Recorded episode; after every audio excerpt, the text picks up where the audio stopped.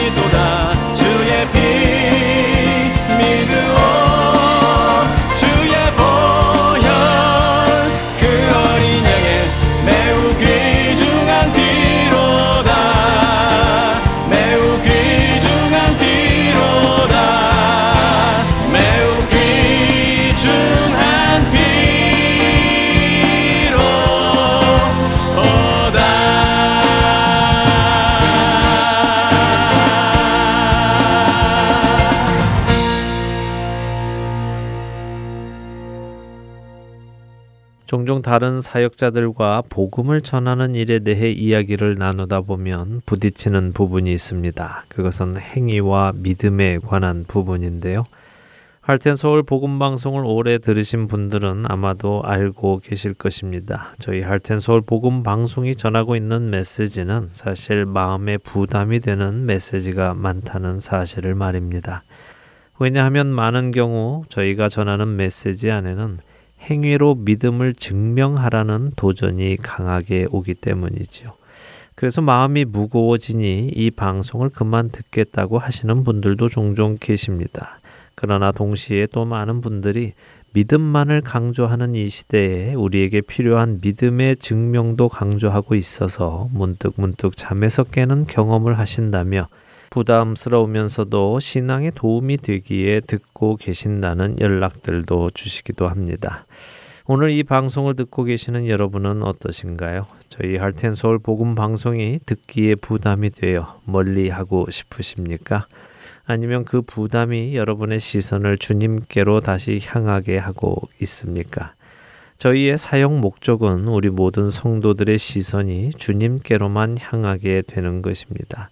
부디 그 목적이 매주 방송을 통하여 여러분들께 전해지고 여러분들의 삶 속에서 열매 맺기를 소망합니다. 그리고 다시 한번 분명하게 말씀드립니다. 구원은 행위로 얻는 것이 아니라 그리스도를 믿는 믿음으로 얻는 것입니다. 구원은 하나님의 값없이 주시는 은혜의 선물이며 자격 없는 자들에게 주어진 하나님의 사랑의 선물입니다. 그러나 우리는 우리의 구원 받음을 우리의 삶을 통해 보여주어야 하는 것도 분명한 것입니다.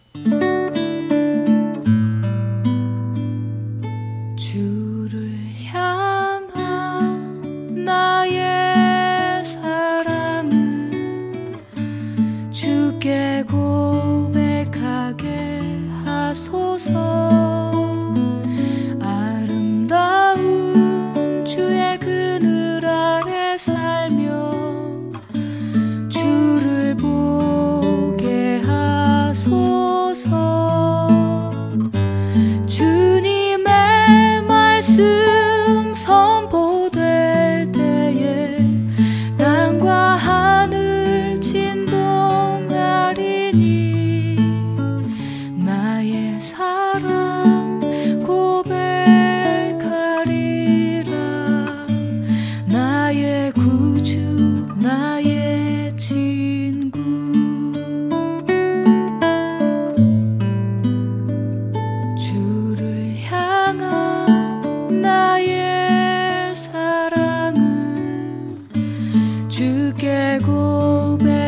가게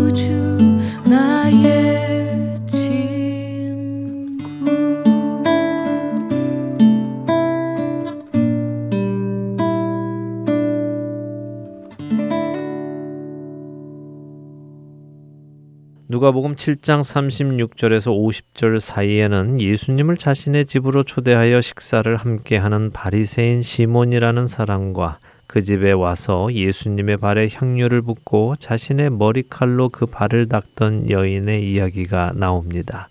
기억하시지요? 바리새인 시몬은 자신이 의롭다고 생각하는 사람이었습니다. 하나님의 율법을 잘 알고 또 잘 지키기에 자신이 용서받을 것은 없다고 생각하는 사람이었지요. 그러나 예수님의 발에 향유를 부은 여인은 당시 그 동네 사람이면 누구나가 아는 죄인이었습니다. 복음서에서 여성을 죄인으로 칭할 때 그 의미는 대부분 그녀가 몸을 파는 여자라는 것을 의미하는 것에 대부분의 학자들은 이견이 없습니다. 그래서 누구나 지금 예수님의 발에 향유를 붓고 자신의 머리칼로 그 발을 닦으며 그 발에 입 맞추고 있는 그녀가 몸을 팔고 사는 여인이라고 생각합니다. 당시의 문화 속에서 부정한 이 여인은 의인을 만져서는 안 되었습니다. 죄인의 죄가 의인까지 더럽히게 한다고 믿었기 때문이지요. 그렇게 예수님의 발을 닦고 입 맞추고 있는 그녀와 예수님을 바라보며 바리새인 시몬은 누가복음 7장 39절에 이렇게 반응합니다. 예수를 청한 바리새인이 그것을 보고 마음에 이르되 이 사람이 만일 선지자라면 자기를 만지는 이 여자가 누구며 어떠한 자 곧 죄인인 줄을 알았으리라 하거늘 바리새인 시몬의 마음속에는 예수께서 정말 메시아라면 자신을 만지고 있는 이 죄인이 자신을 만지지 못하게 했을 텐데 이 여인이 어떤 여인인지도 알지 못하니 예수는 메시아가 아니다라고 생각하고 있는 것이지요. 그런 바리새인 시몬의 마음을 잘 아시는 예수님께서는 한 가지 비유를 들어 설명을 시작하십니다. 누가복음 7장 41절과 42절입니다. 이르시되 빚주는 사람에게 빚진 자가 둘이 있어 하나는 오백 데나리온을 졌고 하나는 오십 데나리온을 졌는데 갚을 것이 없으므로 둘 다 탕감하여 주었으니 둘 중에 누가 그를 더 사랑하겠느냐 예수님의 이 질문에 여러분은 무엇라고 답하시겠습니까?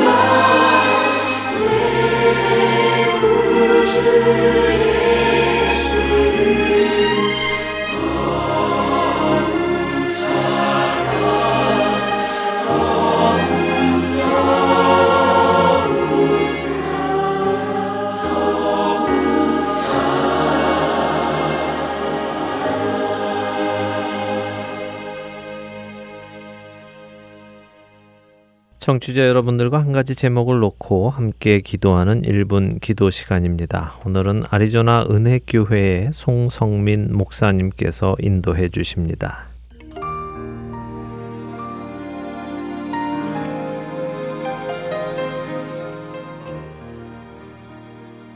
지금은 하덴 소울 1분 중부기도 시간입니다. 저는 아리조나 은혜교회를 섬기고 있는 송성민 목사입니다. 오늘 특별히 5대양 6대주에 흩어져 하나님의 말씀과 명령에 순종하여 복음 들고 나간 선교사님들과 선교 단체, 선교 기관을 위해서 우리 함께 한 마음으로 중보기도 하기를 원합니다. 특별히 주님께서는 우리에게 말씀하시기를 너희는 온 전에 다니며 만민에게 복음을 전파하라 말씀하셨습니다. 수많은 많은 영혼들을 구원하기 위해서 지금도 어려운 환경과 어려운 상황에서도 복음 때문에 주님의 말씀에 순종하여 복음을 전하는 선교사님들에게 우리의 기도가 우리의 기도의 후원이 없다면 불가능한 일입니다.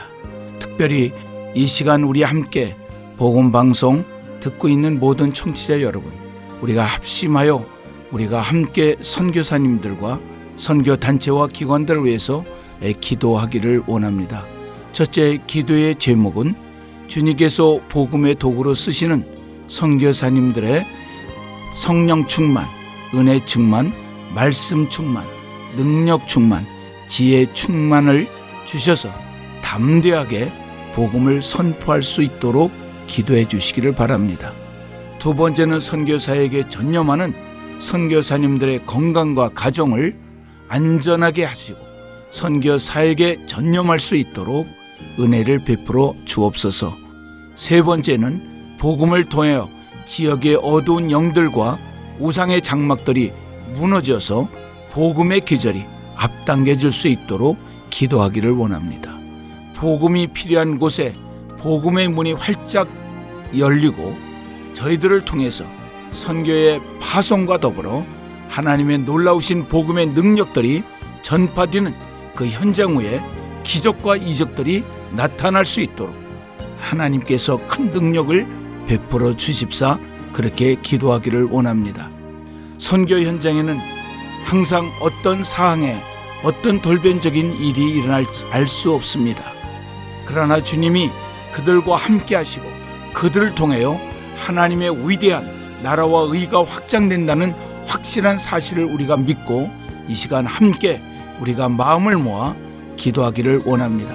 복음 방송을 청취하시는 여러분, 우리는 가지 못하지만 보내는 선교사, 기도로도 후원하는 것은 마치 보내는 선교사의 사명을 담당하는 것입니다.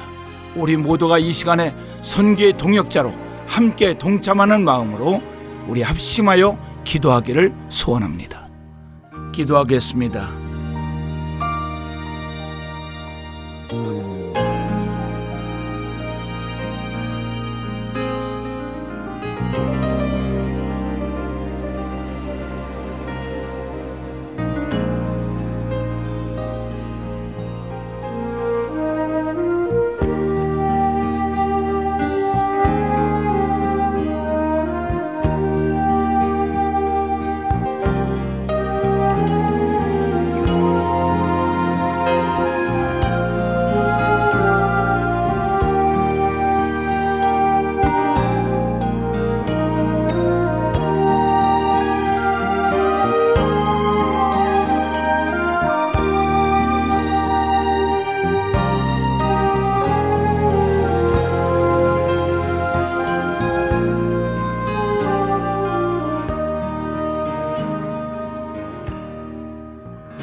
땅에 복음을 통해 세상을 구원하기 위해 오신 주님을 높여 드립니다.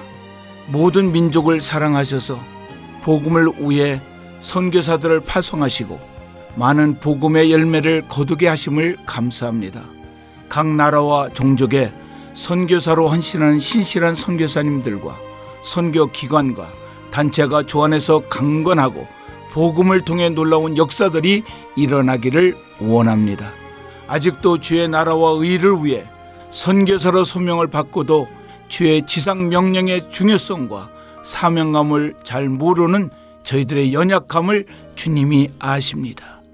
저희들에게 다시 한번 복음 들고 일어날 수 있는 힘을 주시고 능력을 베풀어 주시옵소서. 이제 수많은 영혼을 구원하기 위해 우리의 마음과 정성과 헌신들이 일어날 수 있도록 주님께서 붙들어 세워 주시옵소서. 영혼 구원에 추수할 곳은 많으나 추수할 일꾼들이 적사오니 선교사로 헌신할 일꾼들을 보내 주옵소서.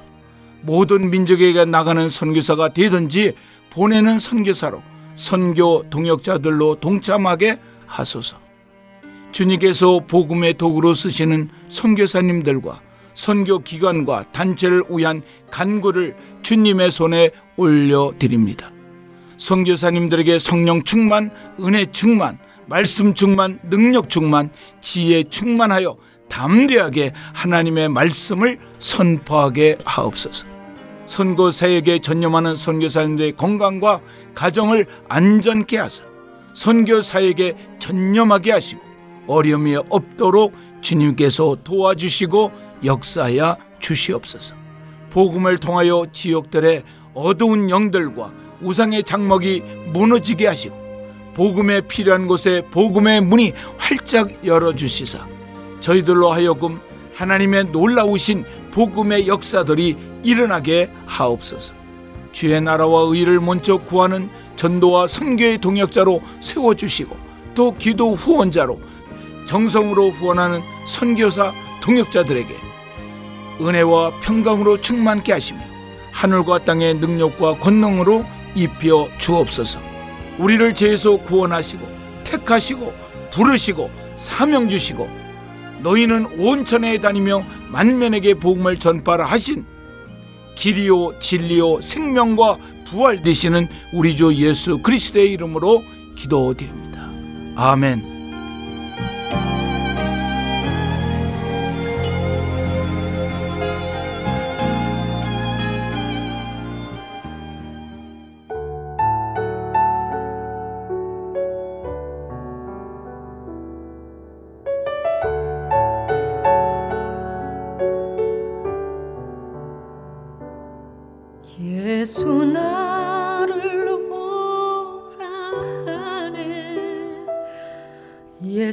나를 오라 하네.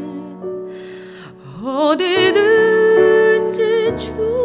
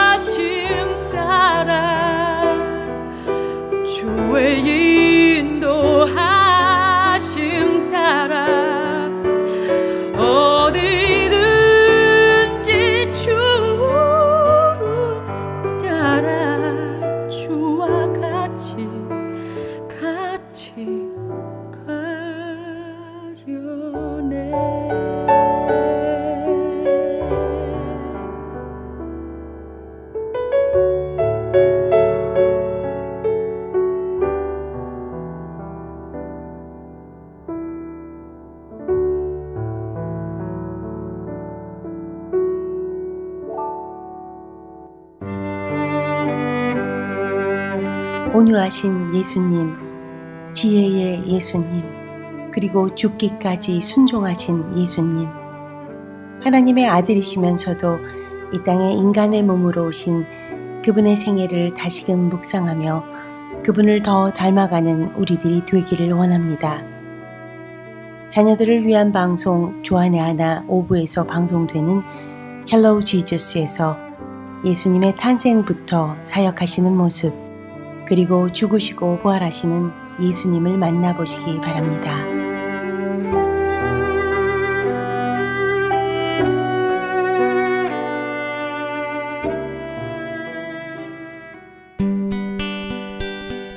기쁜 소식 사랑으로 땅끝까지 전하는 아랜소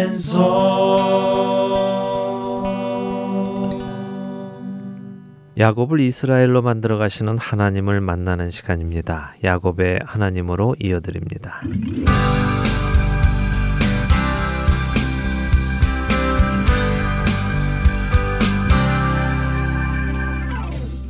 애청자 여러분 안녕하세요. 야곱의 하나님 진행의 민경은입니다. 네, 여러분 안녕하세요. 강순규입니다. 지난 시간 야곱이 드디어 집을 떠나 하란으로 가는 것을 보았습니다. 네. 가던 길에 해가 져서 길에서 돌을 가져다가 베개로 삼고 누워 잤다는 것이 우리가 생각하듯이 정말 베개를 삼은 것이라기보다는 머리맡에 놓고 잤다고 이해하는 것이 더 좋다고 이야기를 나누었지요. 네, 메라아샤라는 히브리어는 머리 밑에 놓다라기보다는 머리 맡에가 더 합당한 어, 이해라고 말씀드렸지요. 네. 이 메라아샤라는 단어가 다른 곳에는 다 그렇게 머리 맡에로 번역이 되어서도 그렇지만 또 지금 이 정황상 그것이 옳은 해석이라는 것이죠. 돌을 베고 자는 것은 불편하잖아요. 그러나 야곱의 현재 상황 또 심적 상황을 보았을 때 아무도 없는 길에서 형이 쫓아올지도 모른다는 의심할 만한 상황에서 아무런 보호 장치 없이 길에서 잔다는 것은 현실적으로 어울리지 않지요.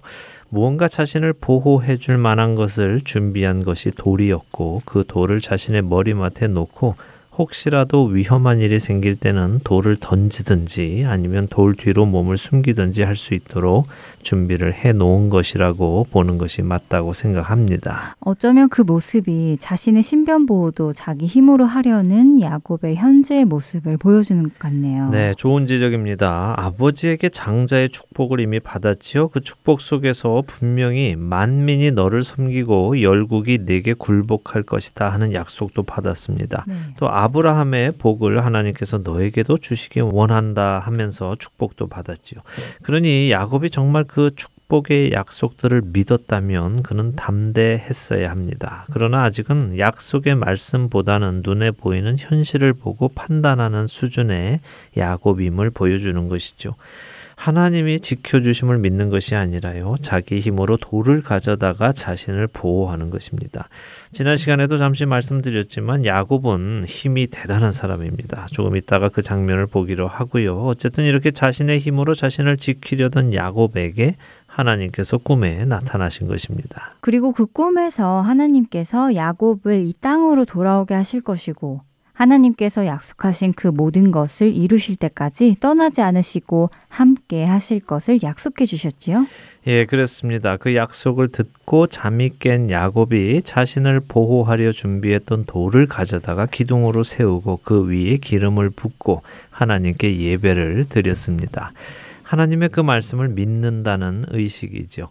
어, 야곱은 사실 그 약속을 믿을 수밖에 없는 상황입니다. 지푸라기라도 잡아야 하니까요. 그래서 네. 그는 하나님께 소원을 하죠. 그렇게만 해주신다면 하나님은 나의 하나님이 되실 것이고 내가 기둥으로 세운 이 돌이 하나님의 집이 될 것입니다. 하나님께서 내게 주신 모든 것의 10분의 1을 내가 반드시 하나님께 드리겠습니다. 라고요. 말씀하신 대로만 해주신다면 간이라도 빼드리겠다 하는 것처럼 들립니다. 예, 그래서 저는 야곱이 우리와 참 닮았다고 하는 것입니다. 뭐 어쩌면 저만 그런지는 모르겠습니다만 저 같은 경우도 아주 급박한 상황에 다다르면 하나님이 이 문제를 해결해 주세요. 이 문제만 해결해 주신다면 제가 뭣도 하고 또 뭣도 하고 다 해드릴게요. 이렇게 기도하는 경우가 많거든요. 네.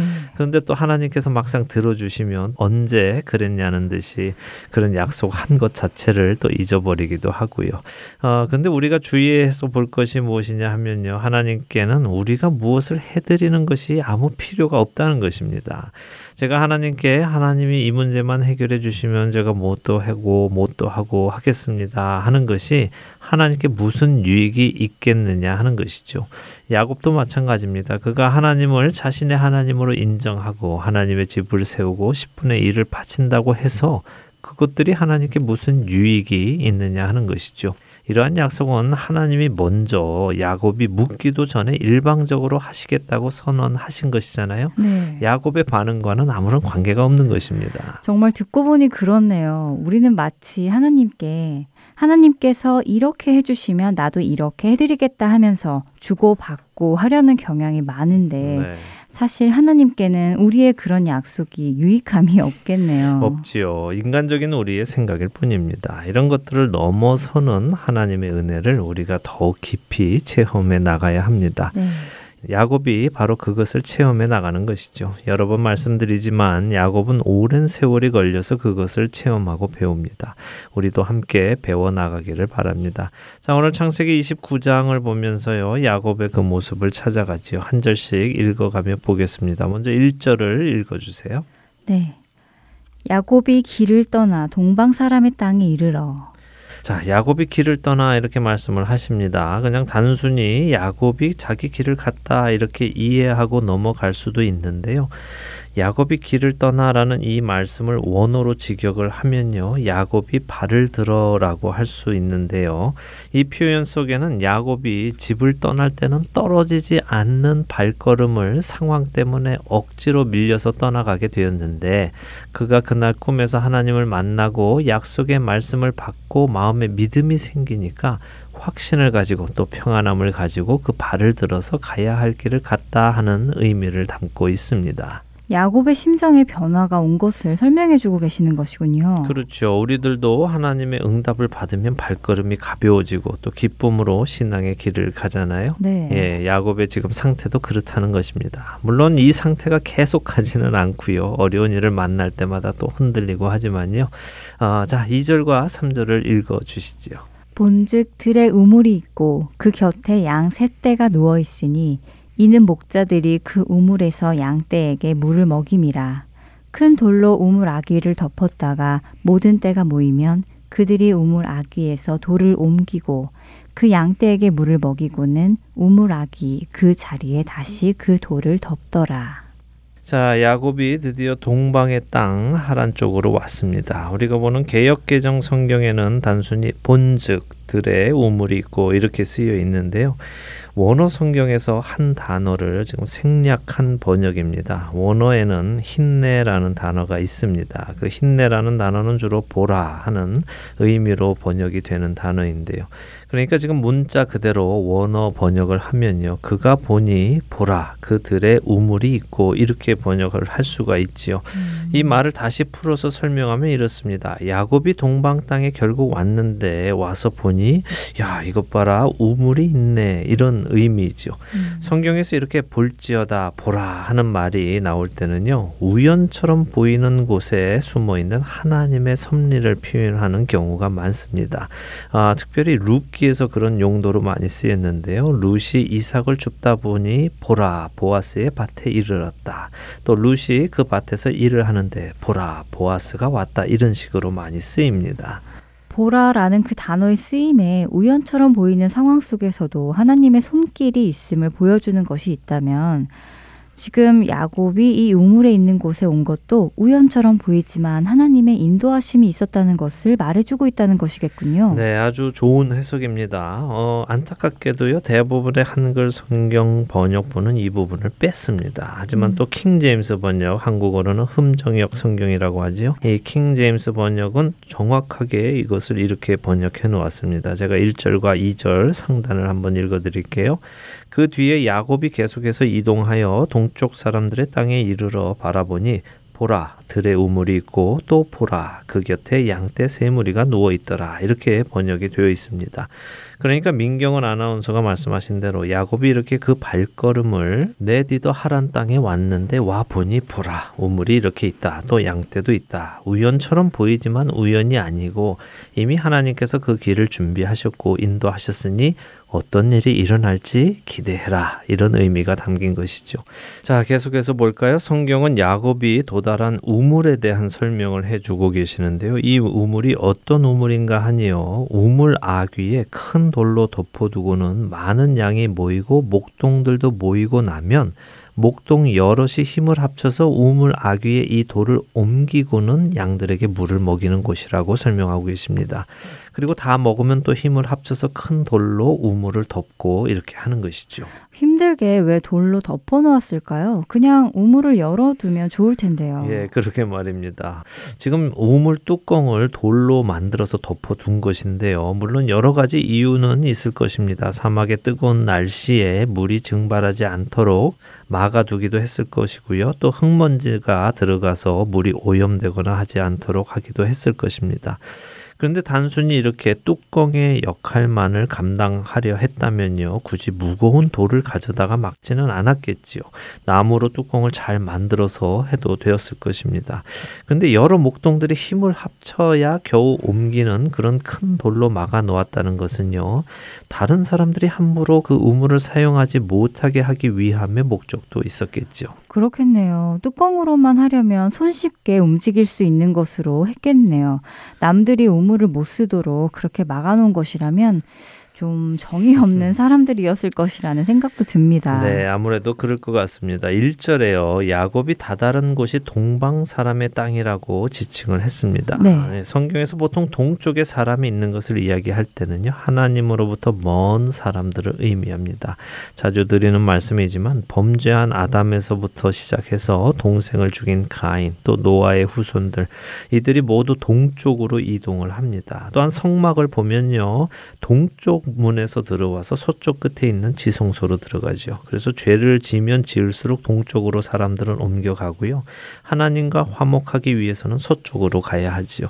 그래서 저는 지금 이 장면이 하란에 이르러 혹은 28장에 말한 대로 바단 아람에 이르러 이렇게 하지 않고 동방 사람의 땅에 이르러라고 하면서 그들의 인간성을 이야기하고 있지는 않는가 생각해 보게 됩니다. 지금 이렇게 돌로 막아놓은 우물이라면요. 나그네들은 우물을 만나도 물을 먹을 수 없게 되겠죠. 오, 정말 그렇네요. 나그네들은 우물에 와도 물을 먹을 수 없겠군요. 그렇게 생각하니 좀 너무한데요. 예, 저는 지금 성경이 그 부분을 우리에게 암시해 주고 계시다고 생각합니다. 야곱이 도달한 그곳, 이제부터 그가 살을 맞대고 살아야 하는 그곳, 이곳 사람들은 어떤 사람들인가? 동방 사람들인데 죄로 인해 하나님과 멀어진 사람들이며 나그네에게 물도 나누어 주려 하지 않고 또 자신들만 쓰려고 무거운 돌을 들여다가 우물을 막아버린 사람들. 남을 못 쓰게 하기 위해서 자기 자신까지도 힘이 들게 상황을 만드는 죄악된 우리의 모습을 음. 보여주시면서 이제 이 안에서 야곱이 어떤 치열한 삶의 싸움을 싸우게 될지 암시해 주고 계시다고 생각합니다. 어, 별것 아닌 것처럼 보이는 구절 속에서도 많은 의미를 찾을 수 있군요. 예, 뭐 별것 아닌 것처럼 보이지만요. 성경이 굳이 이 우물에 대한 설명을 그렇게 자세히 해주셨다는 것은 의미가 있기 때문일 것입니다. 네. 예, 성경을 우리가 이렇게 생각하면서 읽어 나가면 성경을 쓰신 하나님의 의도를 알 수 있다고 저는 믿습니다. 이런 훈련을 계속해 나가면 좋겠습니다. 음.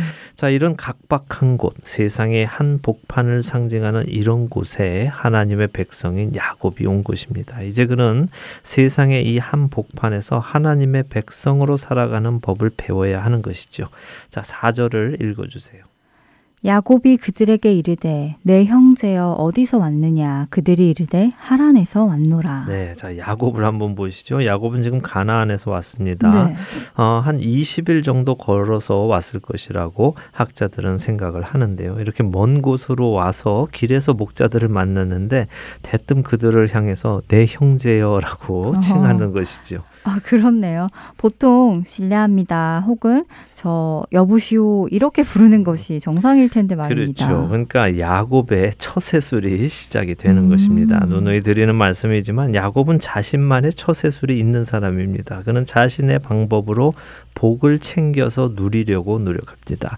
자신의 앞길도 자신이 책임지려 하지요. 자 보십시오. 바로 앞장에서는 하나님을 만났습니다. 그래서 용기가 생겼습니다. 그런데 이곳에 와서 목자들을 여러 명을 만나니까 자신의 처세술에 의거한 대화가 먼저 나오죠. 내 형제여라고 하면서요. 어, 재밌네요. 네, 자 야곱이 이렇게 내 형제여 부르면서 어디에서 왔냐고 묻습니다. 그러자 그들이 하란에서 왔다고 대답하지요. 하란이면 야곱의 외갓집이니까 잘 됐지요. 네. 5절에 야곱이 너희가 나홀의 손자 라반을 아느냐라고 또 묻습니다. 그러자 그들이 안다고 대답합니다. 야곱이 6절에 다시 묻습니다. 라반 그분이 평안하시냐? 목자들이 또 대답합니다. 라반이 평안하시느니라. 아, 그리고 마침 라반의 딸 라헬이 지금 양을 몰고 이리로 오는 중이다라고 이야기도 해 주지요.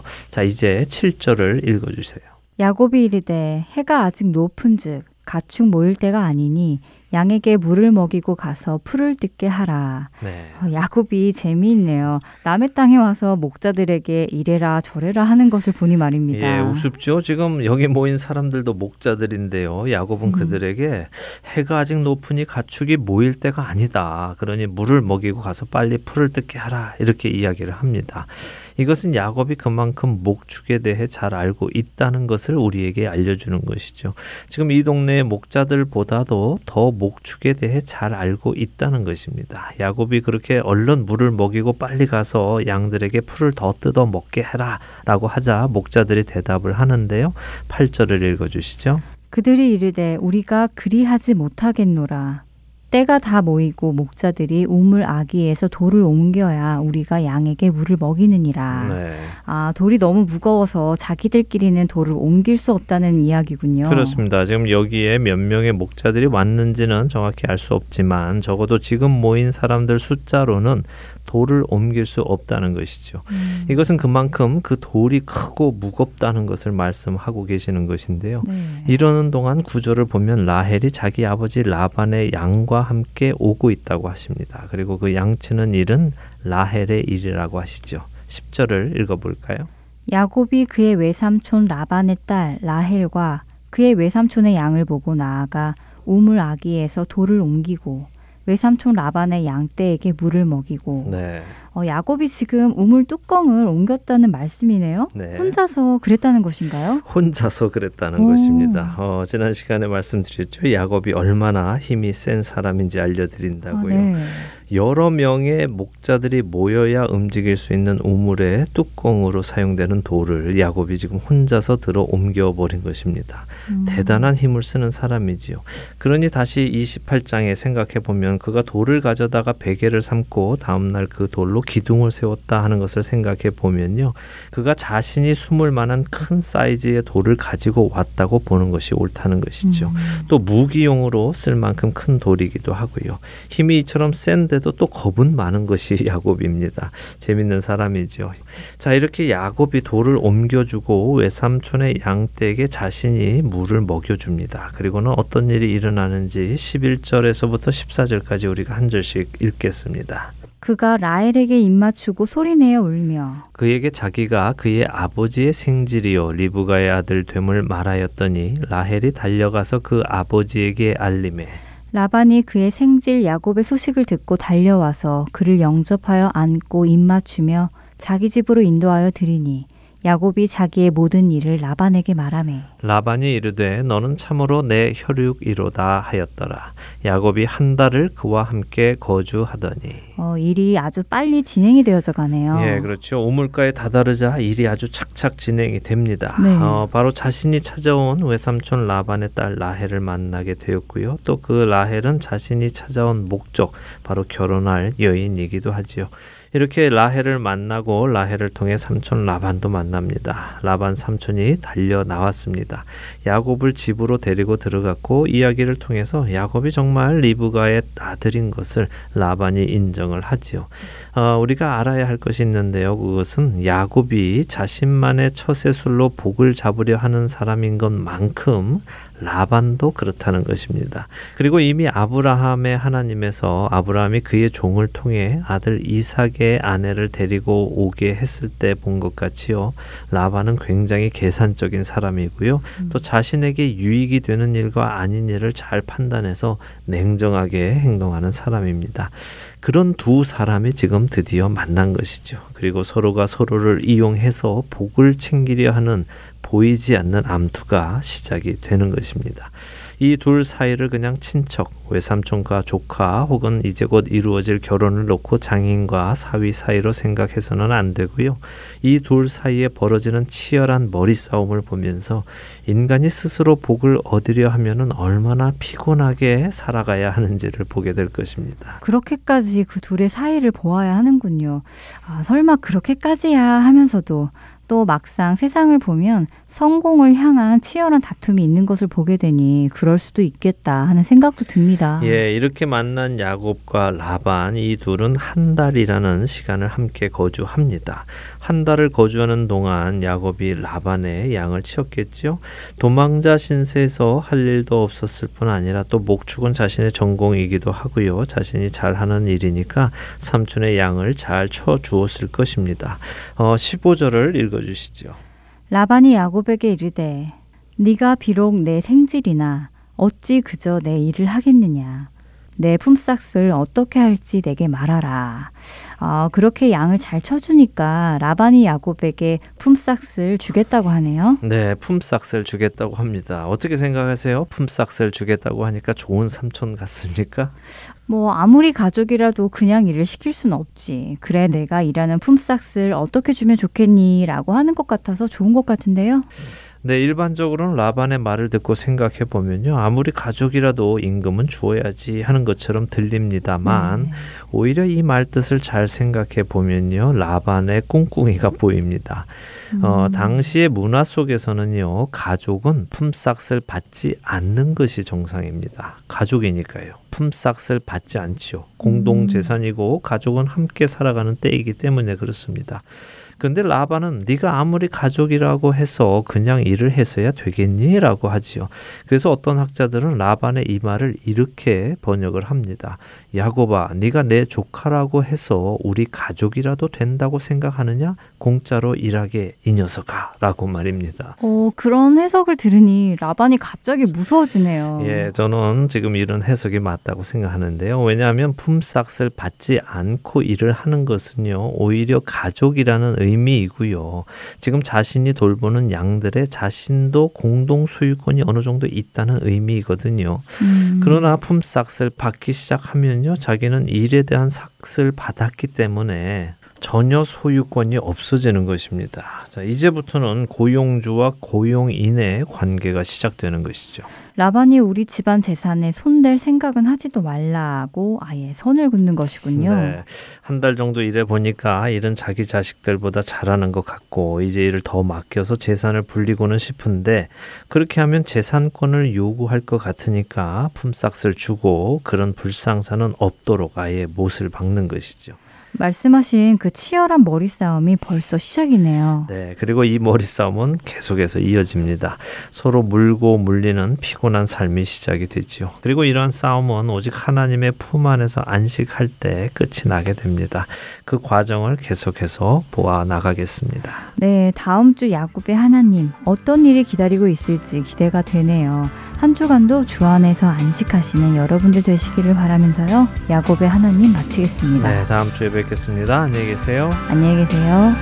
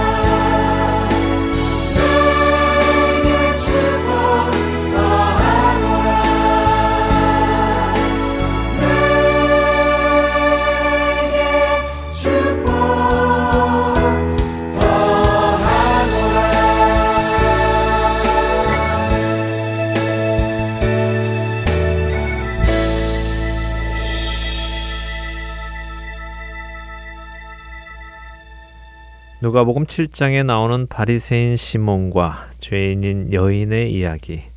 바리새인 시몬에게 예수님께서는 비유를 하나 들어 질문을 하셨습니다. 500 데나리온을 빚진 사람과 50 데나리온을 빚진 사람이 각각 자신의 빚을 탕감받았을 때 누가 더 빚준 사람을 사랑하겠느냐고 말입니다. 바리새인 시몬은 대답합니다. 제 생각에는 많이 탕감받은 자라고 말입니다. 여러분의 대답은 어떠십니까? 바리새인 시몬의 답과 같은 답이십니까? 물론일 것이라고 저는 믿습니다. 저는 지금 여러분들께 다른 대답을 기대하며 이 질문을 드린 것은 아닙니다. 제가 여러분들께 이 질문을 드린 이유는 여러분들도 그 답을 알고 계시는지가 궁금해서였습니다. 바리새인 시몬이 제 생각에는 더 많이 탕감받은 사람이 빚준 자를 더 많이 사랑할 것 같습니다라고 답을 말하자 예수님께서는 네 판단이 옳다라고 하셨습니다. 제가 여러분들께 드리고 싶은 말씀은 이제부터 설명되는 예수님의 말씀입니다. 누가복음 7장 44절에서 47절의 말씀입니다. 그 여자를 돌아보시며 시몬에게 이르시되 이 여자를 보느냐? 내가 네 집에 들어올 때 너는 내게 발 씻을 물도 주지 아니하였으되 이 여자는 눈물로 내 발을 적시고 그 머리털로 닦았으며 너는 내게 입 맞추지 아니하였으되 그는 내가 들어올 때로부터 내 발에 입 맞추기를 그치지 아니하였으며 너는 내 머리에 감람류도 붙지 아니하였으되 그는 향유를 내 발에 부었느니라 이러므로 내가 네게 말하노니 그의 많은 죄가 사하여졌도다. 이는 그의 사랑함이 많음이라. 사함을 받은 일이 적은 자는 적게 사랑하느니라. 예수님께서는 500데나리온을 탕감받은 자와 50데나리온을 탕감받은 자의 비유를 드신 후에 누가 더 사랑하겠느냐라고 물으신 후 바리새인 시몬이 한 일과 죄 많은 이 여인이 한 일을 비교하여 말씀하십니다. 예수님의 이 말씀을 들으면 우리는 이런 결론을 내릴 수 있습니다. 바리새인 시몬과 죄 많은 여인이 한 행동이 빚을 탕감해 준 자에게 보내는 사랑의 표현이라고 말입니다. 예수님께서 그 둘의 행동을 비교하여 말씀하신 것을 본다면 말입니다. 많은 빚을 탕감받은 이 죄 많은 여인은 그것에 감사하여 자신의 사랑을 눈물로 빚을 탕감해 준 분의 발을 적시고 그 머리털로 그 발을 닦았으며 그 발에 입 맞추기를 그치지 않는 것으로 표현했습니다. 적은 빚을 탕감받은 바리새인 시몬은 예수님께 자신의 사랑을 발 씻을 물도 주지 않았고 예수님께 입 맞추지도 않았으며 감람류도 붙지 않는 것으로 표현한 것입니다. 그런 그들에게 예수님께서는 이런 말씀을 하십니다. 이러므로 내가 네게 말하노니 그의 많은 죄가 사하여졌도다. 이는 그의 사랑함이 많음이라. 사함을 받은 일이 적은 자는 적게 사랑하느니라. 예수님의 이 말씀을 언뜻 들으면 죄 사함 받는 것이 마치 각자가 보여준 사랑의 크기에 달려 있는 것처럼 들리기도 합니다. 이러므로 내가 말하노니 그녀의 많은 죄가 사하여졌다. 그 이유는 그녀의 사랑함이 많기 때문이다. 라고 하시기 때문이지요. 그러나 우리 중 어느 누구도 예수님의 이 말씀을 그렇게 해석하는 사람은 없을 것입니다. 왜냐하면 우리는 죄사함이 행위를 통해 얻는 것이 아니라는 것을 알기 때문이지요. 예수님의 말씀을 조금 더 읽어보면 우리는 무엇을 통해 구원을 얻는지 확실히 알 수 있습니다. 누가복음 7장 나머지 부분인 48절에서 50절의 말씀입니다. 이에 여자에게 이르시되 내죄 사함을 받았느니라 하시니 함께 앉아 있는 자들이 속으로 말하되 이가 누구이기에 죄도 사하는가 하더라. 예수께서 여자에게 이르시되 네 믿음이 너를 구원하였으니 평안히 가라 하시니라. 예수님은 그녀를 향해 죄사함 받은 것을 선포하셨습니다. 예수님이 죄사함을 선포하실 수 있는 것은 예수님이 바로 하나님이시기 때문입니다. 그 자리에 있었던 사람들은 그것을 몰랐기에 이가 누구이기에 죄도 사하는가 하는 의문을 갖는 것이죠. 그러나 예수님은 예수님이 바로 죄 사함의 권세를 가지고 있는 유일하신 하나님이신 것을 보여 주신 것입니다. 그런 예수님께서 말씀하십니다. 너의 믿음이 너를 구원하였다라고요. 무엇이 그녀를 구원했습니까? 그녀가 드린 비싼 향유 옥합이 그녀를 구원했습니까? 눈물로 예수님의 발을 적시고 머리칼로 그 발을 닦고 그 발에 입맞추기를 마치지 않은 그녀의 행위가 그녀를 구원했습니까? 그렇지 않습니다. 그녀가 구원받은 것은 그녀가 예수님을 하나님으로 믿었기 때문입니다. 자신의 죄를 용서해 주실 분임을 알았기 때문이지요. 그리고 그 용서를 받았기에 그녀는 감사하여 자신의 사랑을 표현한 것입니다. 그녀의 모든 행동은 구원을 얻기 위한 행동이 아니라 구원의 주님을 향한 감사와 사랑의 표현인 것입니다. 자신에게 죄가 있다고 생각하지도 않고 그렇기에 자신의 죄를 사해 주실 수 있는 분이 예수님인 것도 모르는 바리새인 시몬은 예수님께 아무런 행동도 하지 않았습니다. 사랑하는 할텐 서울 복음 방송 애청자 여러분. 행위는 구원의 조건이 아니라 구원의 증거입니다. 여러분이 여러분의 죄 사함을 받은 것을 깨달은 만큼 여러분은 예수님을 사랑하게 되어 있습니다. 그것이 오늘 예수님께서 우리에게 하시는 말씀입니다. 여러분은 예수님을 얼마나 사랑하십니까? 그리고 여러분의 그 사랑은 어떠한 형태로 표현되어지고 있습니까? 입으로만 말하는 사랑이 아니라 행동으로 증명되어지는 사랑을 하셔야 할 것입니다. 우리의 행위로 우리가 죄사함 받고 구원받은 사람이라는 것을 증명하시는 저와 애청자 여러분이 되시기를 간절히 소망하며 오늘 주안의 하나 일부 여기에서 마치도록 하겠습니다. 함께 해주신 여러분들께 감사드립니다. 저는 다음 주 이 시간 다시 찾아뵙겠습니다. 지금까지 구성과 진행의 강순기였습니다. 애청자 여러분 안녕히 계십시오.